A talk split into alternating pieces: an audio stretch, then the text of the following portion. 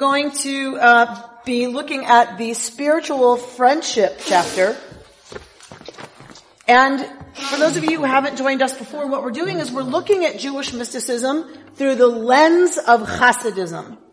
So we're looking at uh, teachers who take a point or a text from Kabbalah and expound on that text, a Hasidic master expounding on that text, but even to that level for us is filled with language and jargon and references and inferences that we don't really get.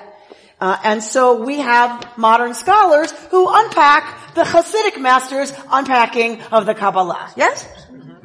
Okay, so um, so hopefully by the time uh, Lawrence Fine has finished with us, we will have a fine understanding of the piece here from Hitragshut HaNefesh by Rabbi Aaron Roth. So finally someone got it. Thank you. Um, all right. So does someone want to begin uh, reading? And if you can do so loudly so our microphone can pick you up so it can be heard online from the from the Rabbi Roth? Correct. Okay. Rab, Rabbi Roth. Yes. I have seen among the writings of the holy Rabbi Shalom Dov Ber of Lubavitch the memory of the righteous is a blessing. That there are many categories of sleep. There is a sleep that is no more than a light nodding when the sleeper is half awake. There is a category of real sleep.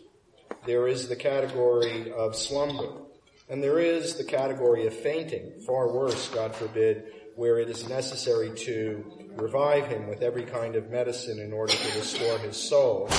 And there is a category of still deeper unconsciousness that is known as a coma, where, God forbid, only a tiny degree of life still remains in deep concealment.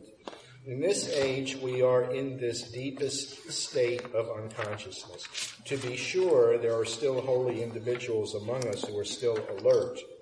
Now, when a person becomes aware that he is falling asleep and begins to nod, and he is afraid that a strong, heavy sleep may overcome him, the best advice for him is to request his friend to wake him, or that he should go among people who are awake and where a light shines brightly but when he is on his own, who can wake him? My meaning is that he should obtain a mentor, a friend who will converse with him from time to time on matters having to do with the fear of God. These words are in the category of a seed, the holy words they speak being sown in the heart. Even though he may not be aware of it at the time, yet later he will become conscious of it. This was the way of the disciples of the holy Baal Shem Tov, that each encouraged the others, and that is why they attained to such lofty spiritual stages. All right. Clear? so we're talking here, talking here about a, a metaphor, of course. Sleep. Oh, sleep, right, as in some kind of state of unawareness, unalertness, not full cognition, you know, not being fully aware of everything that's going on, but that there's many levels of that, right? So I love this image of uh, the many categories uh, of sleep, right? So the first one being, you know, when you're just starting to sit in your seat and you're starting, you have jet lag, right? Your first day in Israel and somebody's talking about windows and the, you know, you're just like, right? So when you, when you start to feel that kind of nodding off. You're, you're awake, but then for a split second, you're like falling, you're nodding off. So then you, you have these, these momentary, tiny unconsciousnesses. And then you snap back up, right? But that whole time you're kind of distracted by the nodding off. So even when you're, you, when you've caught yourself and you wake up, you're, you're still not really fully tracking what's going on because you're so tired or so um, distracted by the possibility of dropping off again. Then there's the category of real sleep, right? When you're actually asleep and you're not aware that you're asleep, right? Called in this, in his language, uh, slumber. And there's the category of fainting. What is fainting about? Suddenly losing consciousness. You're tracking, everything's fine, I'm aware of what's happening around me, and suddenly, boom, out of absolutely nowhere, something happens. Could that happen, Richard? Did suddenly something happens and you are offline. You are tending to nothing that's going on around you because wham, something happens. And then there's still deeper unconsciousness that is known as coma. So where abs, it's not even sleep, because sleep there's still awareness of a different kind, right? There's still activity in the mind, it's just a different kind of activity. The subconscious, or whatever you want to call what happens for us when our brains are doing their the professionals would have to tell us more about that, um, right, George? Um, about what goes on in the brain when we're working out our stuff, but are not exactly conscious either. Coma is like very little, you know, maybe brain stem and not much more, right, activity. So, um, in this age, what is the teacher here saying? We are in this deepest state of unconsciousness. That we are living essentially in a coma. Why does it say that? Why does it say that? A lack of spiritual awareness. A lack of spiritual awareness. Uh, there's some here. This was written though in 1934. We fixed all of that. Yeah. Thank God. Thank God. Right? So, so I think these teachings are designed to be somewhat provocative, right? They're supposed to, they're supposed to provoke something in the people studying them. The people coming, coming to study these texts care what these masters have to say about our state. These are people who already are a self-selecting audience and on some level are kind of committed to consciousness and awareness. So they, they they expect to see a statement like this, and of course it's challenging. Okay? So, we are in a deep state of unconsciousness. To be sure, there are still holy individuals among us who are still alert. What, so, most of us are busy shopping, right, and watching TV and, right, but some people are actually alert. So what happens, the next metaphor he goes into, is when a person becomes aware that they're falling asleep and begins to nod and is afraid that a strong, heavy sleep may overcome him, what should that person do? How do you prevent a real sleep from happening if you keep nodding off? Ask someone wake you. Ask a friend to help. Have someone make you stay awake. Right? So you go among people, so you have a, friend say, you know, if you see me not off, just kick me, right? So somebody, you, you enlist somebody to help you when they notice you're nodding off. Can you already see where this is going? Right? I love this. So enlist a friend. Next time you see me not paying attention, let me know. Wake me up. Or you could go among people who are awake where there are bright lights. So go where folks are really alert and really awake and there's lots of bright lights because it's gonna, the environment itself will force you to be more awake. You are very much less likely to nod off, right, in bright lights with lots of people, right, talking around you. But when you're on your own, who's gonna wake you?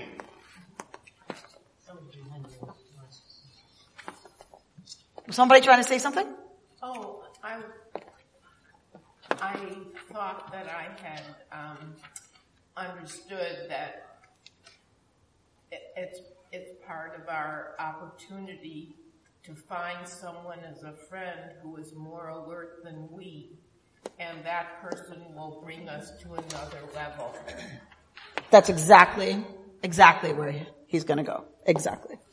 So when you're on your own, you're kind of on your own. You start nodding off, oh, and if you do fall into a really deep sleep, oh well, somebody will find you eventually, or you'll sleep long enough and wake up. Um, my meaning is that one should obtain a mentor, a friend, who will converse with one from time to time on matters having to do with fear of God. So I just want to make. That, where did that come from?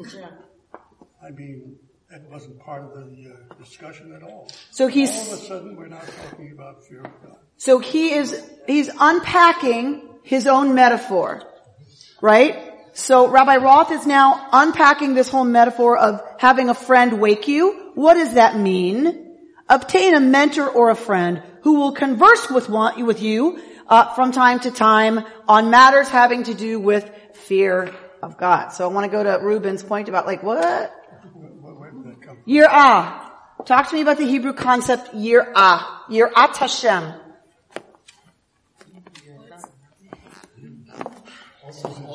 It's all. Good. What is normally translated as fear, in Hebrew, Yir'ah means both fear and awe. Because they are very closely related.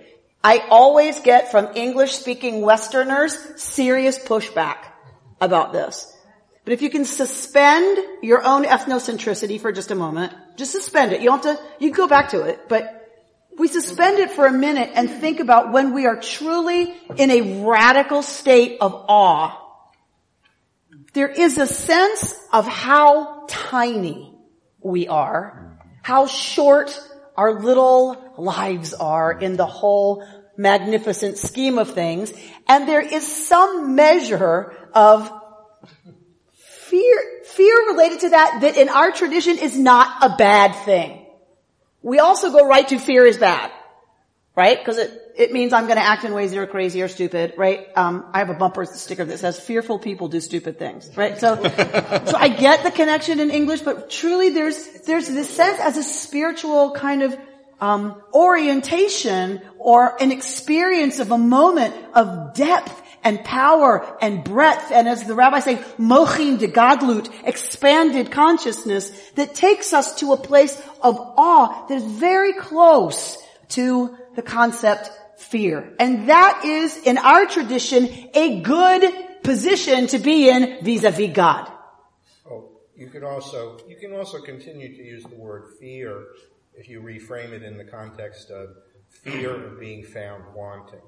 In other words, you have aspirations to be right in your relationship with God, your fellow man, and, and the universe. But when you when you encounter when you encounter any aspect of the divine, you start thinking, you know, am I up to the task? And you worry, you fear that you're going to be balanced in the scale and you'll be found wanting. So for Richard, what makes this word okay and work a little bit better is fear of, and then put, put it in there. It's not fear of God so much as it is maybe fear of, am I accessing and fully, um, bringing into being my own divinity, right? You know, the, my own capacity for holiness and, and, um, being a reflection uh, of the divine image. So, so Reuben, to your question, so who's gonna help us stay awake? The folks who are writing this are rabbis. what do they think is going to keep you awake? Torah. Conversation that is going to lead one closer to the place of being in contact with one's awe of the hugeness and bigness of it, capital I. Right? It being existence, God right? They're all the same, all the same thing, um, for us. Okay. So, these words are in the category of a seed. What words? Yeah, which words? Which words? Which words are the seed? The words that lead us to the fear of God. Sacred conversation. Sacred conversation. The words of the conversation with that friend that are in this genre of language, yir'ah, they are a seed. How many times have you understood what some master teacher was saying three years later? yes?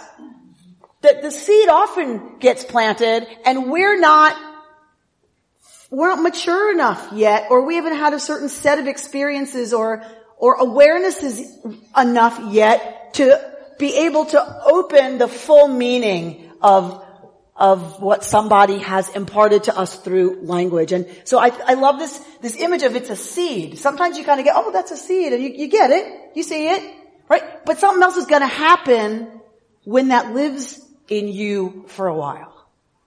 There's other things that start to, see the shell of the seed starts to dissolve, right? And tendrils start to, to grow. So it's not that it's a wholly different thing altogether. It, it, it was a seed, but it changes when it lives. And if we tend and if we, um, really take care of, uh, giving it nutrition and all the fertilizing and all the things it needs, then it grows into something else. It grows into something different as it lives in us.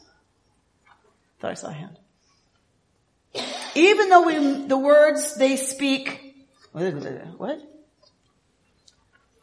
The holy words they speak being sown in the heart, right? So the seed is being sown in the heart. Bert, can you see if we can get a custodian please to lower the, is anyone else warm? Yes. Yes. Can we lower the temperature in here please? Gotta check, I always gotta check at this stage. Amy, Yes. what you're talking about also is the relationship of parents to their children. You think? Plant the seeds, but they won't be growing there for another bunch of years.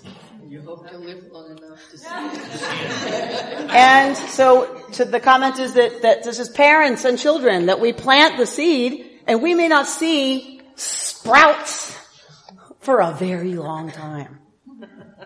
And the real spiritual work of any kind of tutelage, any kind of, whether it's parenting or teaching, right, training, coaching, you know, whatever it is, psychotherapy, you know, like you can plant the seeds and you have to trust that you've planted what you can.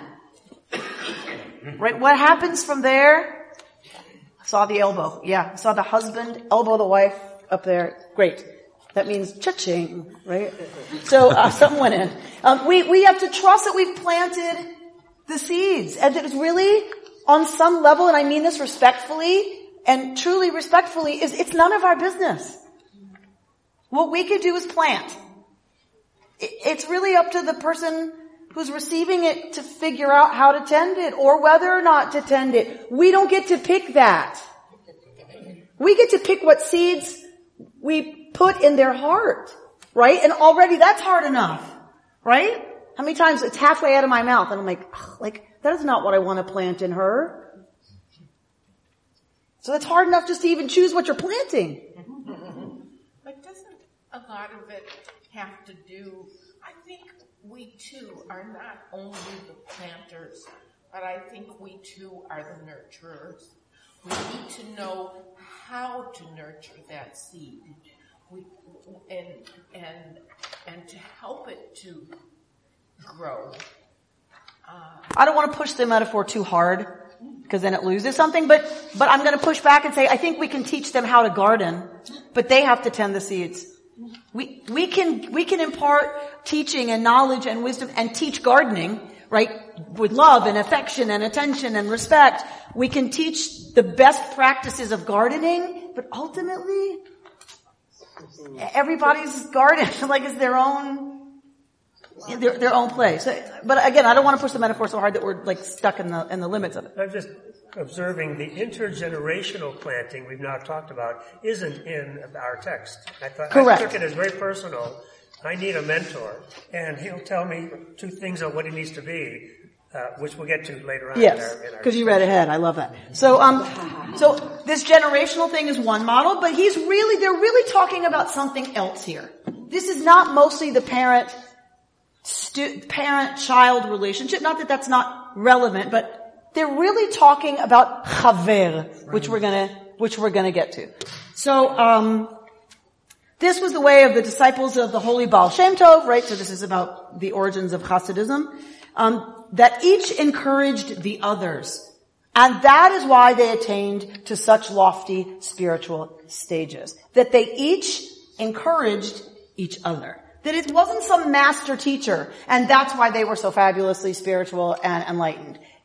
They had wonderful teachers, and they encouraged each other. They created a community of learning, a community of discussing topics that would help things like spiritual awareness grow, that would help one's ethical, moral commitments to behavior that's going to make you a better person and the people around you have healthier relationships with you. It's that kind of conversation, the kind of conversation we are having here.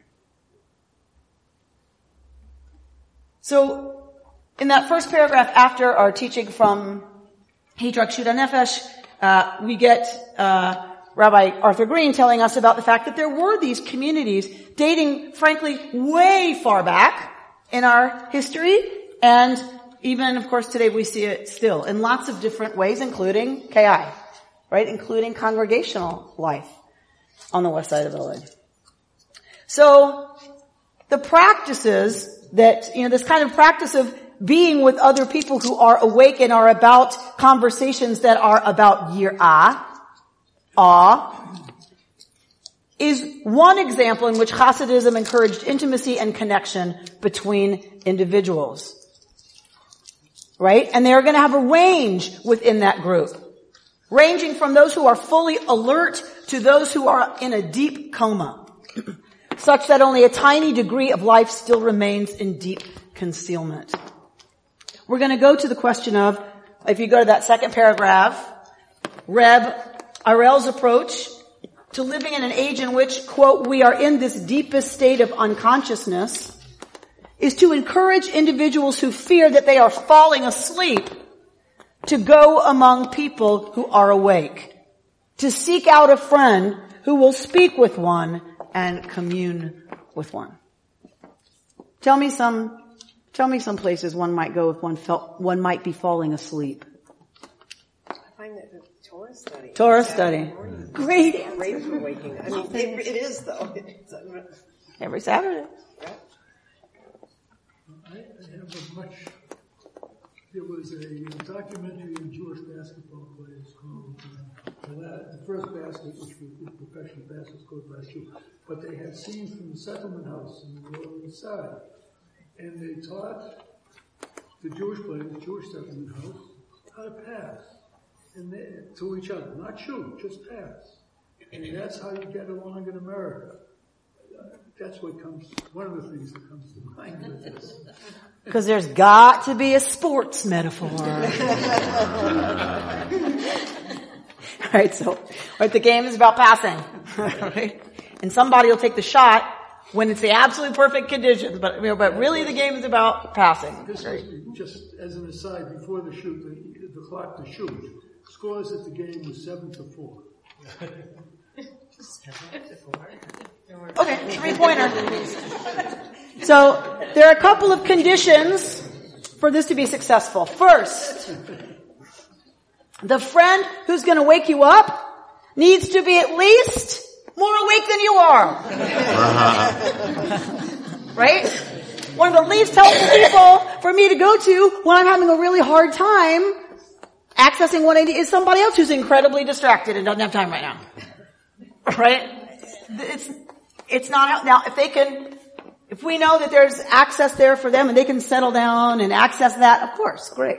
Right? But you don't want to go to somebody who's even less aware than you are, um, in general, when you're going to be awakened. While this might seem obvious, right? Rob is reminding us that not everyone from whom we seek support is equally up to the task. And so we need to be discerning even in our not so awake state. And here's, here's the tricky part. Because when folks are in a place of not good stuff, it is very easy to pick people right out of that place to lead us into other icky places.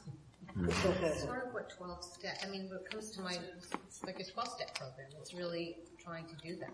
So a 12 step program is based on when you feel like you're ready to turn to somebody who's going to go get a drink with you. right? Because that's, that's the place you're in. It's very easy to turn, because when we're discerning from that place, that's where we want to go, but we, there's some part of us that wants to stay awake. And that part says, go to a meeting.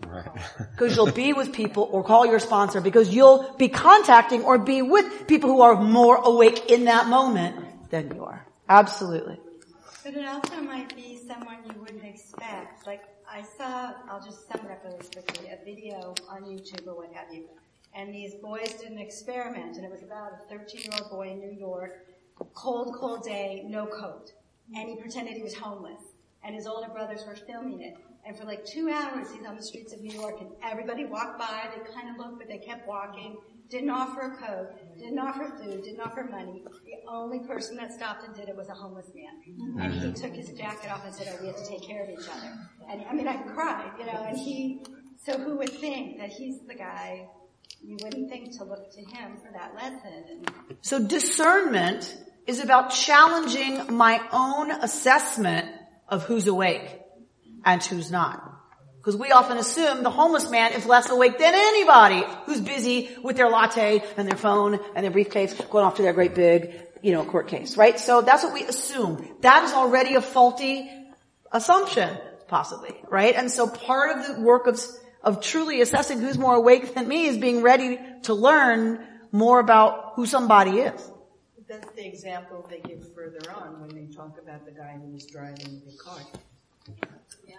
I would have started with a different one, which is somebody willing to talk or part. I mean, no, seriously. Oh, yeah. It, it, I don't. A lot of people, whether it's alcohol or drugs or religion, and you know, it, it's like the only person being willing to take the time.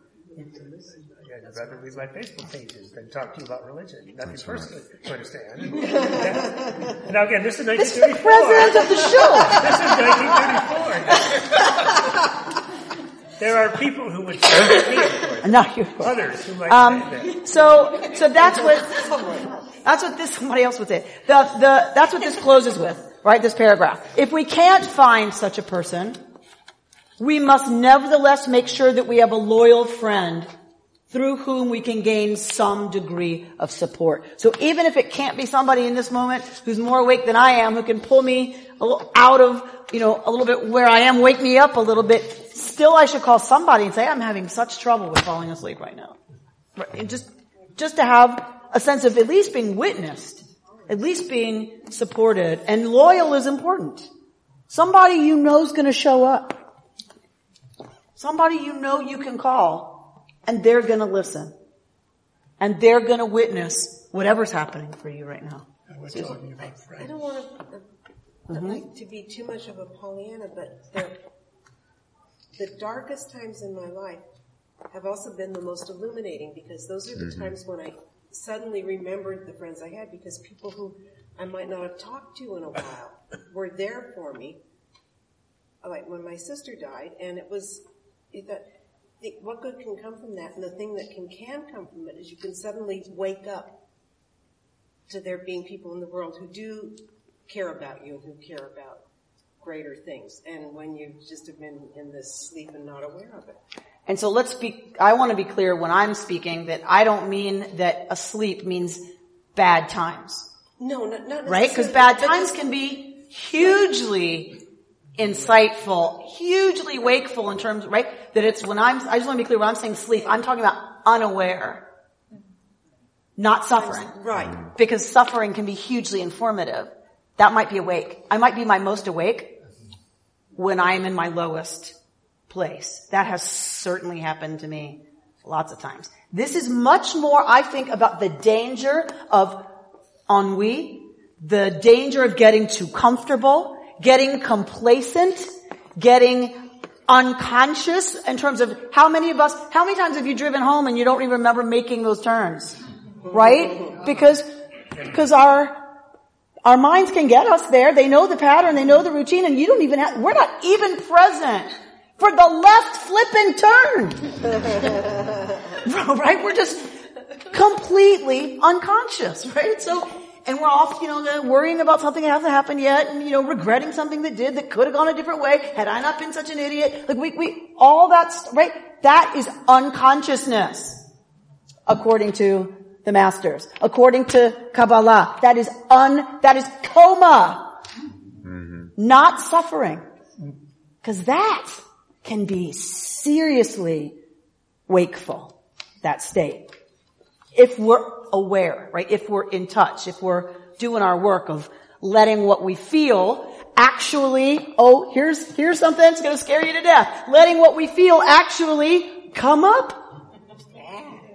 right? Because we, we do just about anything rather than really feel what's, what's there. Uh, really face what's there. Really face what we are experiencing. Did you put your hand up? Oh, I was just moving, but. but. um, is that an assumption that if you are in the deepest, darkest part of you, that you will necessarily learn something from that? If one confronts one's own darkest moments wakefully, yes. Then growth is possible. Nothing's guaranteed. Right, no, I understand that. Um, but again, in, in a very dark place in your life, um, there may not be a place to, to grow. So their teaching is you must get yourself somewhere where you can grow. You must get yourself to a place where somebody's more awake and somebody can say, I've been there, I've done it, come with me, I'll show you. Right? Or just go to another room. Right now in my office is a group having conversation. Grief Haven, people who have lost children. You want to talk about the darkest thing possible? They're in my office right now. But they're in there together. Mm-hmm. Having conversation that's about how do I take the absolute blackest of the blackest of the dark and do anything other than jump off that, the roof. To. And so that conversation is critical. What's happening in there is holy, holy work. All right. Did you want to say something, Michael? Oh, Better not be about Facebook though. No, no. I mean, in that circumstance, you turn to your mother and hope you have a really good one to give you guidance. Mentor could include a knowledgeable and awake mother. It could. Um, if whole, one is blessed with such a person. This whole discussion, I looked at it, I actually did read it, and we men are not quite as good at about having conversations on meaningful things as opposed to sports, which we're really good on. And in my opinion, with a politically incorrect statement, and y'all women. Women do a much better job, I think, of talking to one another. Well, we, we don't men. encourage men to, we, you know, our society does a terrible job of modeling and, and inviting men to access their own I have inner lives. every month with, you know, a number of friends and have begun with an additional friend. I'm going to confront them with this at the next lunch. They're all going to run. They're just going to run away. That's why I thought the part where the rabbi encourages or mandates find a friend that you speak to a half an hour every day. Yeah. And I'm saying to myself, what man has a friend like that? That's I mean, a spouse. well, yes, yes. But I'm, I'm not talking about that kind of intimate relationship. A lot of women talk on the phone to a friend every day yeah. for a few minutes, even when they have nothing to say to each other. Yeah. Like a, just a, no, just a, a, a, reach out, a check in, mm-hmm. and that provides the kind of support and light I think that we're talking about like the group inside. But it certainly can. But is this assuming, however, that um, the person who is supposedly in an unconscious state or reaching that or looking, um, approaching it, is the one to be looking for the mentor? Sometimes a person who is outside of that state or could be a mentor sees the other person sinking into the unconscious state and whether is asked to be a mentor or not, you know, reaches out. So there's certainly different ways episodes of support can happen. What Kabbalah and Hasidism are always interested in are what are best practices as habit. So surely, yes, someone can see that someone's suffering and is not able to reach for help and can say, you know what? When I said, how are you, Linda? I, I am not buying fine as your answer. Do you want to go have a cup of coffee? So that 100% can happen. yeah, you're free. Um, the, the teaching is how, how do I cultivate the habit of, I think I'm falling asleep. I, I need to call Linda. That, it's about cultivating our own awareness of our state of consciousness or lack thereof so that we can, you know, know that we need to get ourselves somewhere uh, to, to access that. I have found in my experience that in order to me to exercise my consciousness muscle is to is to listen to others and not to sh- dial down or shut off my internal, quiet my mind and just be with them and listen. And that's how, uh, and no commentary, not just listen. Nice. So, cause what you're saying is you're choosing to kick yourself and wake up. Cause what happens is people start talking and often we're off back in worrying about what I should have ought to said had I not been such an idiot, worrying about what hasn't even happened yet, which is unconscious. Right. right? So it's about that whole, right, what I hear you saying is one practice is, oh, right, I, I'm not even really listening mm-hmm. to you, mm-hmm. right? That, Amy, you're falling asleep. Mm-hmm.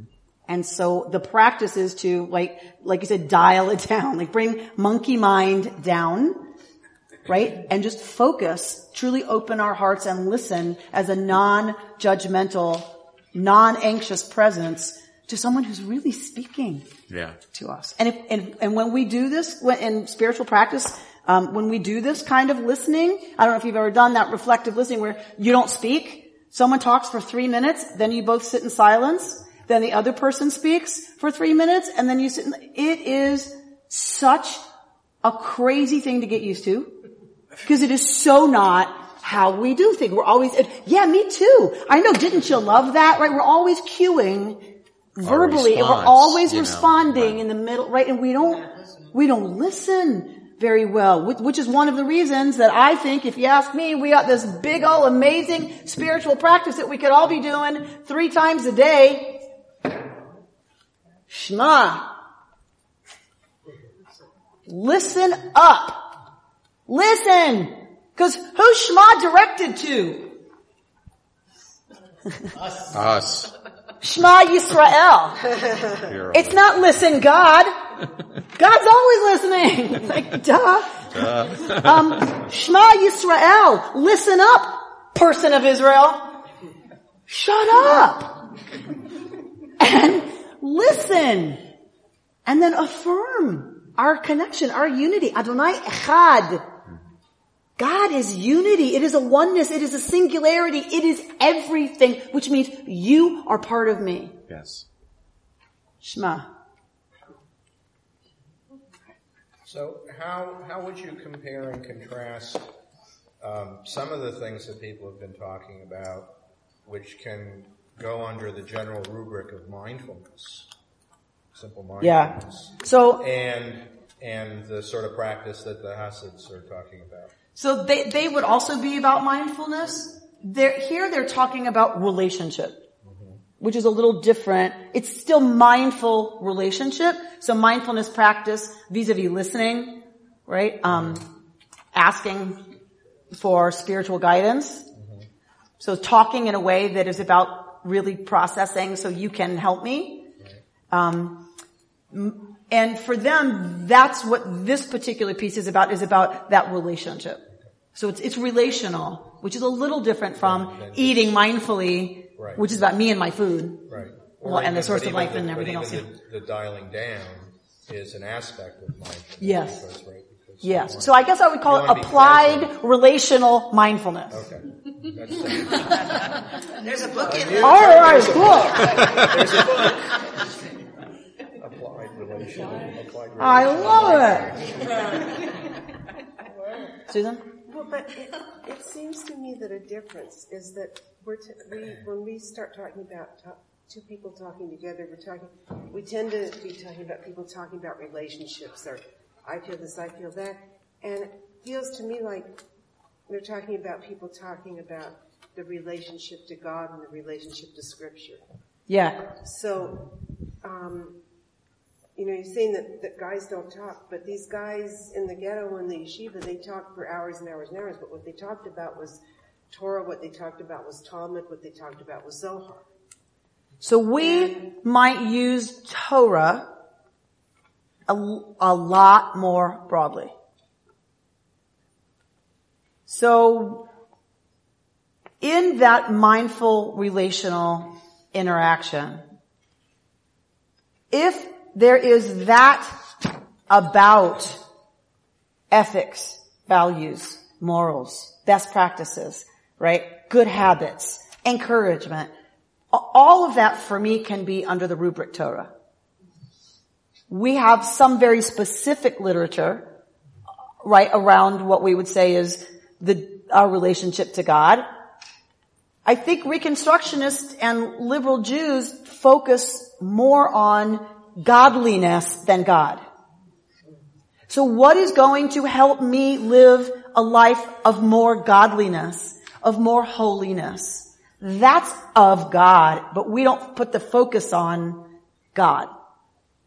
The focus is on how does, how does God move through me so that differently, so that I'm different and all of my interactions create an, an atmosphere of greater holiness, an environment of greater holiness. But you have brought this piece, which I really enjoyed, from 1934 Hasidic Judaism to 2015 Reconstructionist Judaism, because I hate the expression to put a fine point on it, but to put a fine point on it, awareness here, awake here is knowledge of our relationship with God, and to get more aware of that relationship, and again, you say rabbis wrote this, talk to somebody who's read more scriptures than you have and get more aware of our tradition. That's, that's the, the one-on-one conversation. And say later that, you know, the two of you study Torah together. And believe me, men don't do that. Not, you know, not, not you know, constructionists, Jews or other Jews. You know. So I'm going to, let's talk about Torah and see what, see what I get. So let's, so let's go to this best I'm going to try it. this practice, uh, and it's from uh, Pirkei Avot, one of our great collections, one of Bert Kleinman's favorite. He's studying it right now, aren't you, Bert? Yes, I am. Um, so, which is called Chapters of the Fathers, which I hate, um, because avot is not fathers. Avot is ancestors. There's, but Hebrew's a gendered language. So unless you're talking about just the foremothers, you have to say avot, not emote. Right? But avot does not mean fathers. It means ancestors. Alright, do, do you think I feel strongly about this? Alright, so looking at that text, we're on page 115 in the middle of the page. Looking at an early rabbinic text who's commenting on an even earlier text. What is the earliest text? It is from the um, chapters of our ancestors, chapter 1, verse 6. Some of you are very familiar with it, I'm sure. Right? Kanelecha Rav. So we're going to unpack it because it's one of our greatest. It's one of our greatest. Kanelecha Rav. Right? No, sorry. Aselecha Rav. Duh. Aselecha Rav. Uknelecha. Don't worry about all this. Chaver. I just want to focus on some of these words. And then the third sentence is, and judge everyone lakaf zechut, to the side of merit. Okay. So make for yourself what's Rav? Teacher. It's a, uh, From it's a term of, of uh, like importance. Uh, Rav is from the root, um, expansive, abundant, right? Shalom Rav. We pray every, right? Every time we get together, Shalom Rav. We play, we pray for a abundant, huge, vast peace. Right? So, it's from that source. That's the same word. So then, someone who is that you would call abundant, expansive, right? And the, using that as a title now, Rav. So someone who's masterful in, right, opening stuff up, expansiveness. So make for yourself a Rav. So it doesn't say you're assigned one. Aselecha. Make one for yourself. Pick one. It can change next Thursday if it needs to. When you're different. And you need a different Rav. But you have to have a Rav. You have to have somebody you can look to, you can go to, who is gonna be about how to expand you. In holiness, in godliness, in goodness. In the hard, strident work we have to do to be better. Who's a Rav for you?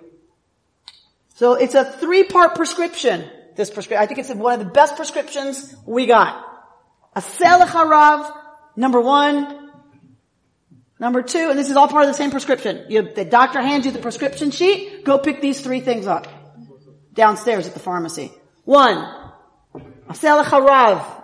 Make for yourself a Rav. Two, knelecha chaver. What is chaver? Ugh, yes, but no. Chaver.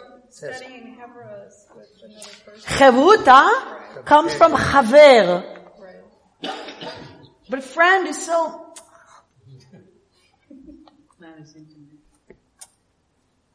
acquire for yourself a companion, a colleague. A colleague is better. Someone who can challenge you, but who's gonna dig in with you. Somebody who you sit with and talk about this stuff with, learn this stuff with, who can kick it back and forth with you. And together you kick stuff back and forth that, whoa, I did not see that. Where do you find such a? Reuben. You know, Reuben. th- th- This Rabbi Roth is talking about some really uh, important uh, requirements for such a, a friend. It's not just anybody. That's exactly right, right? So, um, but I would suggest, on some level, you put yourself in Chavruta every Friday morning at 9.45 on the dot. I'll do that. You do that. You already do that. I know that. Right? So you, you come to Torah study every Friday morning. You are sitting with your colleagues every Friday and I see and witness the depth of your conversation. It is astounding what happens in that room. And I've watched the two of you have incredible chavruta with each other. The dialogue that you two have for how many years now? A lot. Too many. 72 years? Wow. So that is a serious set of requirements and Uh, But I'm looking at what uh, Brett Haver Ah, okay. points out as Yeah. what you should be looking for. Okay. So, so we'll, we'll talk a little bit more about what those qualifications are in this particular context. So, uknelcha chaver, acquire for yourself a colleague. It's the best gift we can give ourselves. Someone who's gonna walk this path with you. And, thank you. You said there were three. And there was a third. That's right. I didn't see the Hebrews. I went, wait, what is it? How old am I this month? Um, so uh, number three is and judge every person lekaf zechut to the palm of merit, because we're always judging people all day long, all day long, all day long, all day long, all day long. And is it going to be merit, right, or not? And so often, which is why it's number three, so often we are so programmed, aren't we? Aren't we ready to just go, I cannot believe she just said that.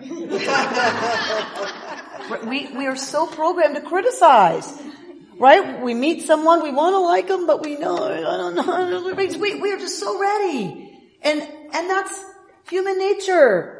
Because we gotta be careful. Once upon a time, it could have meant, right, the enemy, I could have, we, we were toast, maybe. But it's okay that we're set that way, but we have to consciously not do that if we want to be spiritually awake people. Responsible, ethical, moral people about creating more godliness and holiness in this world. We must judge people to the side of merit. Assume the best. Assume they're trying the best they can right now. Assume they didn't eat breakfast. Not that they're a terrible person, right? Assume somebody just snarked at them, right? If they snark at you, right? So there's lots of ways to judge to the side of merit, even if it's this much, even if it's not a huge, I love that person, they're so fabulous. It's, we can still always correct that impetus to like, yeah, right? These are the big three. So, Ruben's pointing out that uh, that's from Pirkei Avot, right? But in Avot de Rebbe Natan, Rav Natan is quoting this and commenting on this when he says, this teaches that a person should get a companion for himself to eat with him, drink with him, study scripture with him, study Mishnah with him, sleep with him, and reveal to him all his secrets, the secrets of the Torah and the secrets of worldly things. What is he suggesting a chaver is? Serious study partner. Serious study partner. What else? That's one. It's like a mate. So, but I would, I would suggest that this is not about, like you said earlier, an intimate kind of relationship like that. I'm stumbling over to sleep with him. So meaning, they would study in the beit midrash till three and four in the morning. They would sleep, and then they would get up and daven shachrit, and then they would continue studying. So, this is, now, it's a whole nother conversation. I'm not suggesting there is not homoeroticism all over the place. Just watch Yentl again with different eyes. Right? He's nervous. She makes him very nervous because he's aware he's attracted. Right? To his chavruta. So, um, yes, there were, it was it's a very intimate relationship and there's a line over which a mate is, this is an, this is an opting in that's not marriage. Does that make sense? Your mate is kind of like, they're, they're stuck with you. You're stuck, you're stuck with each other. Um, in a good way, but you're stuck, you know, like you're, you're in it. This is an opting in. This is voluntary. This is somebody who chooses to be this close to you out of choice. Right? Some of the most beautiful and close relationships we have, Bubby, yes? Are relationships and family of choice. Yes. I'm just gonna say, I guess you could say like mentor. Okay, so serious study partner, mentor. What else do you hear here? When they say, when it's, they talk about Torah, but they also talk about worldly things. So to me, they're talking about spiritual as well as temporal. And we share. Someone who is ready to tell you everything. And talk about it. And talk about everything. Nothing is off limits. We can talk about Torah. We can talk about Iran. We can talk, you can't, but, um, but not at high holidays. private joke, exactly. Um, so you can talk about, you know, what just happened on the news today. You can talk about your concern about, you know, your kids. You, you can talk about the best hamburger you have ever eaten in your life that happened yesterday. So you can talk about it all. Think about those people in your life that you know you can talk about and probably they are very few. If you're lucky, you have one that you can tell anything to, and you two can talk together and generate together insights and all that about anything. Dana Fine, yes. So I have a question. So this is spiritual practice that the Kabbalists that that we're talking about.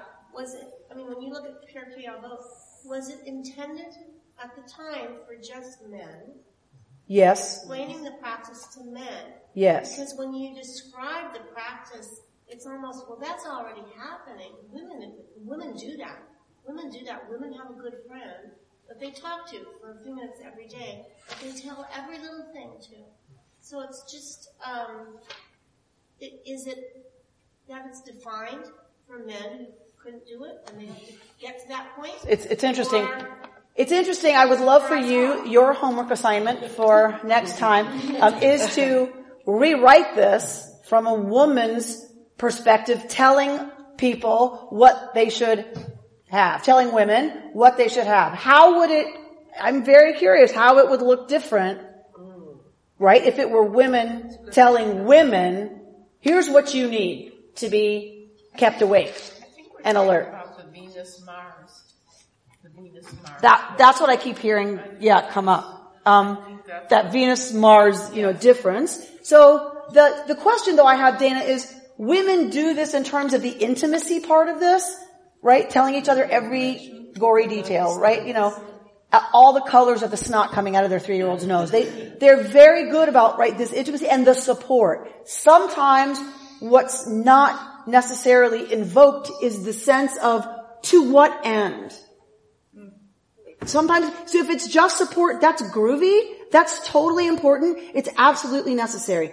One element that, that gets added here that I think is important is for Yirat, for Yirat Hashem, right? So for, to increase our capacity to stay awake to awe and wonder and holiness and goodness and, and stretching, you know, about how to, to do that rather than just kind of going, they're, they're all important. I'm not trying to completely separate them, but I think there is an element that's beyond just chat, chatting. So then were, were women initially excluded? They were, yes this, this deeper, you know, And sometimes, you know, when people talk about Torah and getting together and studying Torah, it is so, to me, it's so, um, it, it is like bantering about how people act. I mean, it's so reality based in a certain way. It's as if you're talking to your girlfriend. Can you believe this happened? They wanted this. It's just, so those men who were studying Torah, I feel like were really getting in touch with those, uh, you know, those, those certain qualities. which I would love to see your next research paper be. How has the fact that, that Jewish men were encouraged to have this, those learned men, those yeshiva buchers, um, did that change the culture of Jewish men? You hear a lot of people talk about Jewish men being different from other men. I wonder if there isn't some factor about them accessing exactly that kind of conversation through Chevruta that I hear you saying as part of Torah study that maybe was an access that they had that, that male normative culture didn't necessarily encourage among men. Blanche, did you have your hand up? Yes. Um, I wanted to talk about being a senior and aging and losing sisters and brothers and friends. Mm-hmm. It's hard to replace. And it sets a standard. So it's a challenge. But then we're living in a culture of youth. I talked to my granddaughter, who's very interested in robotics. And a friend comes up and she talks to me like I would never know about that. Like what? And she gives me a lecture. So Blanche is saying that um, her granddaughter is very interested in robotics. Her friend comes over and talks to Blanche as if Blanche couldn't possibly understand one, the first thing about that. In a way that I, it sounds to me like it's kind of patronizing and infantilizing, right, and dismissive of your own intellectual capacity, right? It's like, okay, I don't know about robotics, but if you sit down and tell me about it, guess what? I can follow, right? Like, um, and so what Blanche brings up also is this, the hugely important issue of aging in, in terms of once one has the blessing of this in place, what happens is if we live long enough, they begin to die. And those people who have been that for us we watch them leave us. We watch them decline. We watch them suffer and we watch them leave us. And then we're the ones now who know the benefits of this, who have lived the benefits of this, who appreciate it because we built it, right? And, and then what does it mean to have that gone? There's another point. The difference between our emotional lives and our, pedo- our educated lives. I think women have in general connected much more to their emotional life than men have. So that rich vocabulary of emotion that we share with one another again then informs the intimacy that you talk about then being so hard and devastating to lose and how does one how does one replace how does one begin to replace that? You can't replace obviously the relationship but you how do you replace those needs that that got met somewhere? It's it's a really important question of this of this life stage. Don't we have as we get older and hopefully mature um, don't we also have the in the midst of this change where you know some of us lose companions over the course of time as we mature we also are given the opportunity to in turn become the mentor or companion to someone else we don't we don't have to we don't need to be uh, we need not always sort of be in the position of the junior partner, so to speak. At some point, we've learned enough and grown enough and matured enough to have some wisdom possibly worth passing on to someone And so else. certainly mentoring is one of the ways we can develop intimate relationships 100%. And I think there is, there is something to chaver that is about the equal. Right. And that mentoring is exhausting. And it's rewarding in its own way. And that is seriously important. Legacy. Writing, writing, writing, writing, writing, writing, Blanche.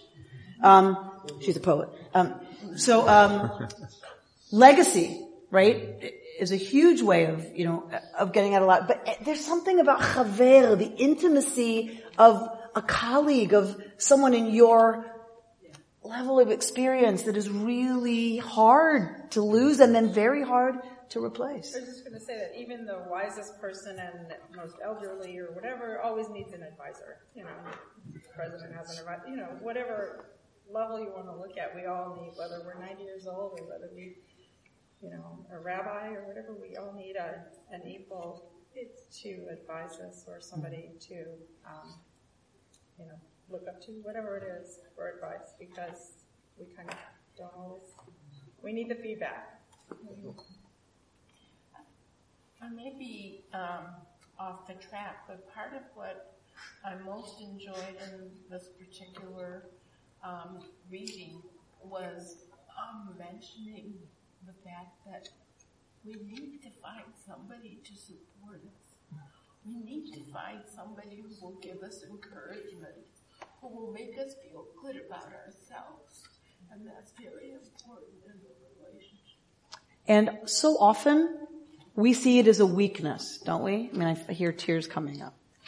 We feel it and we feel it's such a, something that's missing and so vital and so critical and yet we feel like what's wrong with me that I, I'm not, I'm not trying to put words in your mouth. Just, there's so much around that we, we long for it so much. And what I love about this piece is that it's saying it is vital. If you want to be spiritually awake, you have to have that. It is a prerequisite. It is a minimum. Not the idea. It, you, you can't wake up without somebody ready to support you and encourage you and see the best in you and promise you it's going to be okay and I'll be here through it. And that's what we provide for each other. And what I love about these kinds of intentional communities like KI is that you don't have to know the name of anybody in this room. We're here.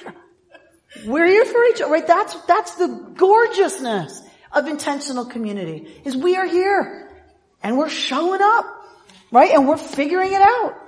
together. And that this conversation, right, is our chevra. Now, Tom? I can really relate to some of the things you've been talking about here. Uh, for the last two and a half years, I've been missing a guy who was my gym partner for 32 years. Um, he died at 96, two and a half years ago. He was a lot older than me, but it was one of these relationships where the age just didn't matter. And, uh, and we didn't call it anything spiritual. Uh, it never, we never polluted it highly. Uh, we just went to the gym and we had fun together.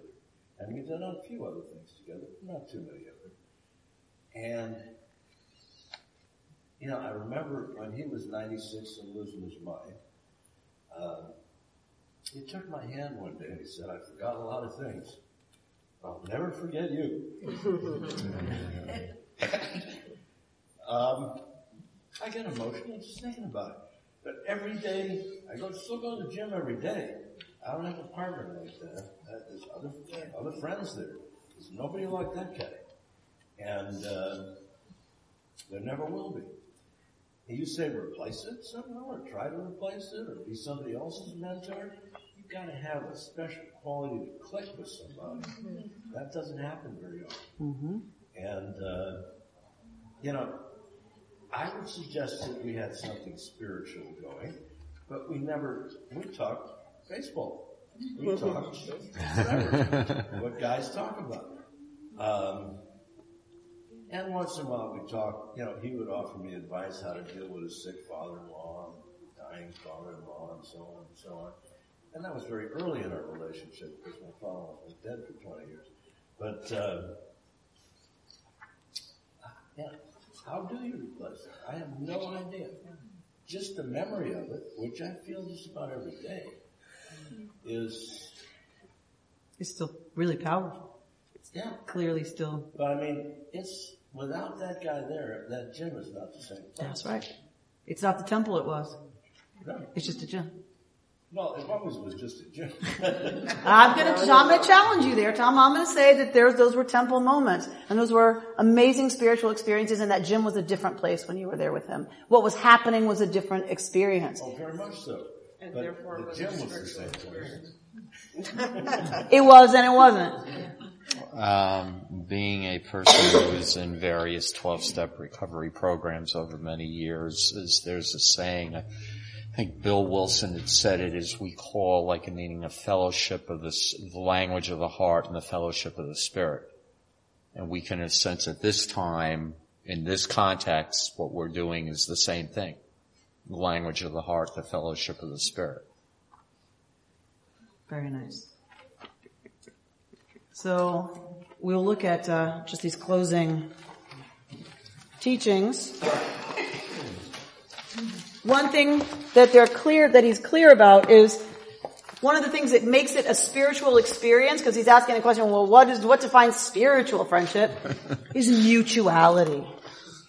Right? That deep mutuality of someone who enjoys being with you as much as you enjoy being with them, who finds it as growthful for them as it is for you. Even if it's your mentor, you know, that they get something out of it and you can tell they love teaching and you love, right, that it, that there's something about a mutuality that creates a positive feedback loop that's good for everybody. Everybody comes back more, right? Comes out of the experience enhanced and um, and that for me, I guess, is one of the, the most important pieces of, of relationships that feel like spiritual um, friendship as uh, is that sense of deep uh, mutuality, and that it may be, you know, it may be any uh, relationship. And uh, we're going to go to the your last page, page one seventeen. It can be any friendship in which there are reciprocal feelings of trust, acceptance, and confidence. Feelings that invite us, enable us to be courageous and honest, to be vulnerable, to be ourselves. Right? Incredibly important language. Trust, acceptance, confidence. Feelings that invite us, enable us to be courageous and honest, to be vulnerable, to be ourselves. And that they are to be face to face and private and intimate, right? These connections that deeply, deeply matter. He quotes Springsteen, our urban poet. Mm-hmm. And a little of that human touch. Just a little of that human touch. And we shouldn't forget the physical nature of friendship either. One of the things I experience most as people age is um, they, they talk about touch deprivation. We don't get touched. We don't get hugged as hard. We don't, right? We, there's so many ways we need to, to appropriately, of course, touch each other. appropriately, of course. I'm, remember how I, um, as with life itself, friendship is always a work in progress, always evolving. At times we stumble and we, need we need to do tikkun, the work of repair. And of course, sometimes even substantial friendships come to an end. All genuine friendship is in one way or another loving friendship. And like love, such friendship has no need to highfalutin itself in Tom Elias's language. Has no need to announce itself, no need to impress anyone or satisfy anyone's ego. In the end, we cannot imagine human life without enduring, loving friendship. Somebody want to close uh, with reading Jane Hirshfield's poem, "The Heart's Counting Knows Only One." In Sung, China, two monks, friends for 60 years, watched the geese pass. Where are they going? One tested the other, who couldn't say. That moment's silence continues. No one will study their friendship in the koan books of insight. No one will remember their names. I think of them sometimes standing perplexed by sadness, goose down sewn into their quilted autumn robes. Almost swallowed by the vastness of the mountains, but not yet. As the barely audible geese are not yet swallowed, as even we, my love, will not be entirely lost. Thank you. And may we continue to uh, figure out ways by showing up for each other, showing up to our own highest aspirations for who we can become, trusting, risking enough to come to rooms like this. May we be strengthened in our capacity to be both vulnerable and truly present to others' vulnerability that we might create uh, greater communities and uh, greater selves of holiness.